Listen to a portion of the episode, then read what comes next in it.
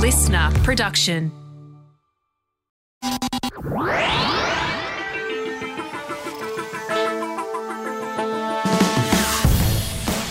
Hello and welcome to another episode of Huh Science Explained with me, Jacinta Bowler, a science journalist with Cosmos Magazine.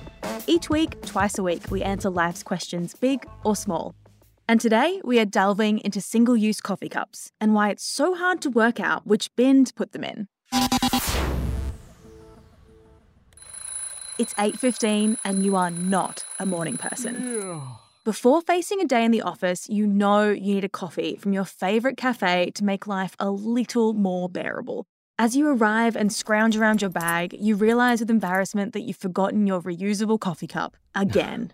Where to put a single use coffee cup once you're done with it feels like a minefield. It's paper, so shouldn't it be recyclable? Is it better to put it in the rubbish bin?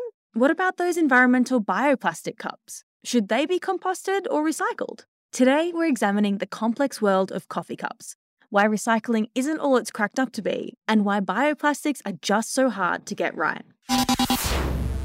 Firstly, what's in a cup? A regular disposable coffee cup is made of two parts. There's the paper outside, which is what we hold on to, and then a plastic liner on the inside. This makes sense when you think about it. If you've ever tried to use a paper straw, you know how quickly pure paper turns to mush in liquid.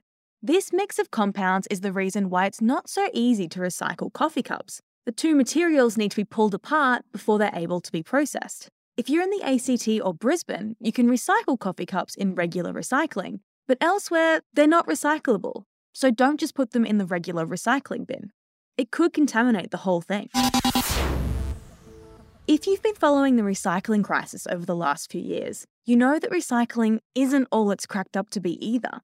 During the 2018 2019 financial year in Australia, a million tonnes of plastic packaging was created, and only 18% of that was recovered, even less recycled. For decades, Australia had a system where it would ship its plastic recycling off to China and let them deal with it. But in 2017, China cracked down on this and stopped accepting contaminated recycling.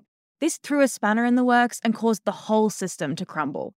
In 2019 2020, even after a huge drop, we're still exporting more than 100,000 tonnes of plastic to countries in Southeast Asia. That's the weight of two Sydney Harbour bridges. Because of this system, Australia lacks a lot of the technology and infrastructure necessary to turn large volumes of plastic into other things. Worse, using virgin plastic is still cheaper than using recycled plastic, and there aren't many incentives for manufacturers to use recycled materials. With all that doom and gloom, there are some signs that tides are turning. The Australian government implemented a national waste policy in 2020, and a new recycling plant is being built in Albury Wodonga by the Asahi Company. So, watch this space, but there's a long way to go yet. Okay, so, recycling kind of sucks. What about bioplastic coffee cups? You might have seen some coffee shops changing to different brown cups with green looking labels. These cups are seen to be more sustainable and therefore better for the environment. The biggest one in Australia is BioPak, a paper cup with a bioplastic polyester layer replacing the plastic one. Plastic is made from fossil fuels like oil, but bioplastics are made from biomass like corn, cassava, sugarcane, or sugar beet pulp. According to BioPak, the carbon emissions associated with bioplastic production are 80% lower than that of traditional plastic. Well, this is all very cheering, but it doesn't actually say anything about what to do when you finish using it. Most bioplastics aren't recyclable, and only some are compostable. Worse, it can be really hard to work out which is compostable and which isn't. For example, PLA bioplastics can be composted sometimes, According to a report by the Australian Organics Recycling Association and the Australasian Bioplastics Association, the only compostable plastics are those which conform to the commercial standards, which are labelled with the number AS4736, or the home composting standards AS5810. PLA bioplastic is commercially compostable, but not home compostable, that means that unless you're one of the few Australians who has access to a commercial composting waste system, even the green coffee cups still need to go in the bin. BioPak is pretty open about this on their website. It suggests that even if the cup ends up in landfill, it's better for the environment than a plastic version. They're also trying to launch more compost collection services. However, it might be more helpful for an everyday coffee drinker if cups like these had specific instructions on where to put them after they're done, so they don't end up leading to whole loads of adulterated recycling or messing up a home compost. Other companies in this space, like Vegware and Detpak, have similar issues. On the other end of the spectrum, truly eco cups, which are made of paper, no plastic, or bioplastic, have pretty in depth labels on the side telling consumers what to do with it at the end of its life. As a little coffee break, let's look at a different question Is coffee even good for you?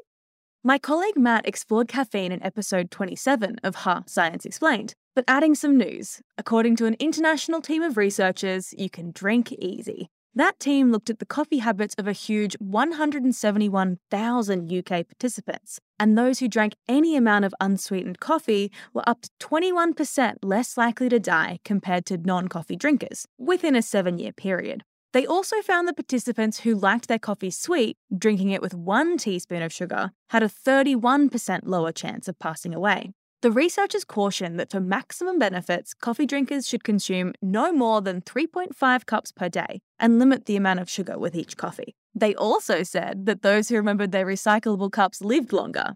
Nah, I'm just kidding.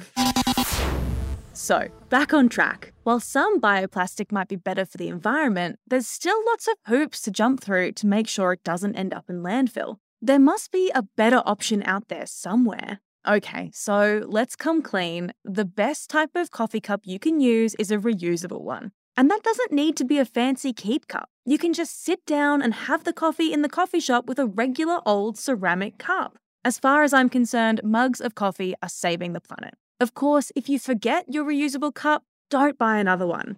You need to use a cup around 15 times before it becomes greener than using a disposable one. But just like for green bags at the grocery store, it's about making it a habit. I know this is hard to hear, but maybe don't have the coffee if you forget the cup. I'm pretty sure we'd all be a lot better at remembering if we did. And finally, with all that said, don't be too hard on yourself. I had to make a whole podcast to explain which bin to put coffee cups in. This stuff is complicated, but you can push your local council or coffee shop to make things better. Some coffee shops will take money off if you bring your own cup, while others have composting bins for food scraps and compostable packaging. Governments can make sure the recycled plastic we already have is turned into something else, set up more recycling facilities, and even add a composting bin to the weekly recycling and rubbish bin pickups. Every single use cup makes an impact, but greater systemic changes can make a much larger one. After all that coffee and cup talk, I think you deserve a hot beverage of your own.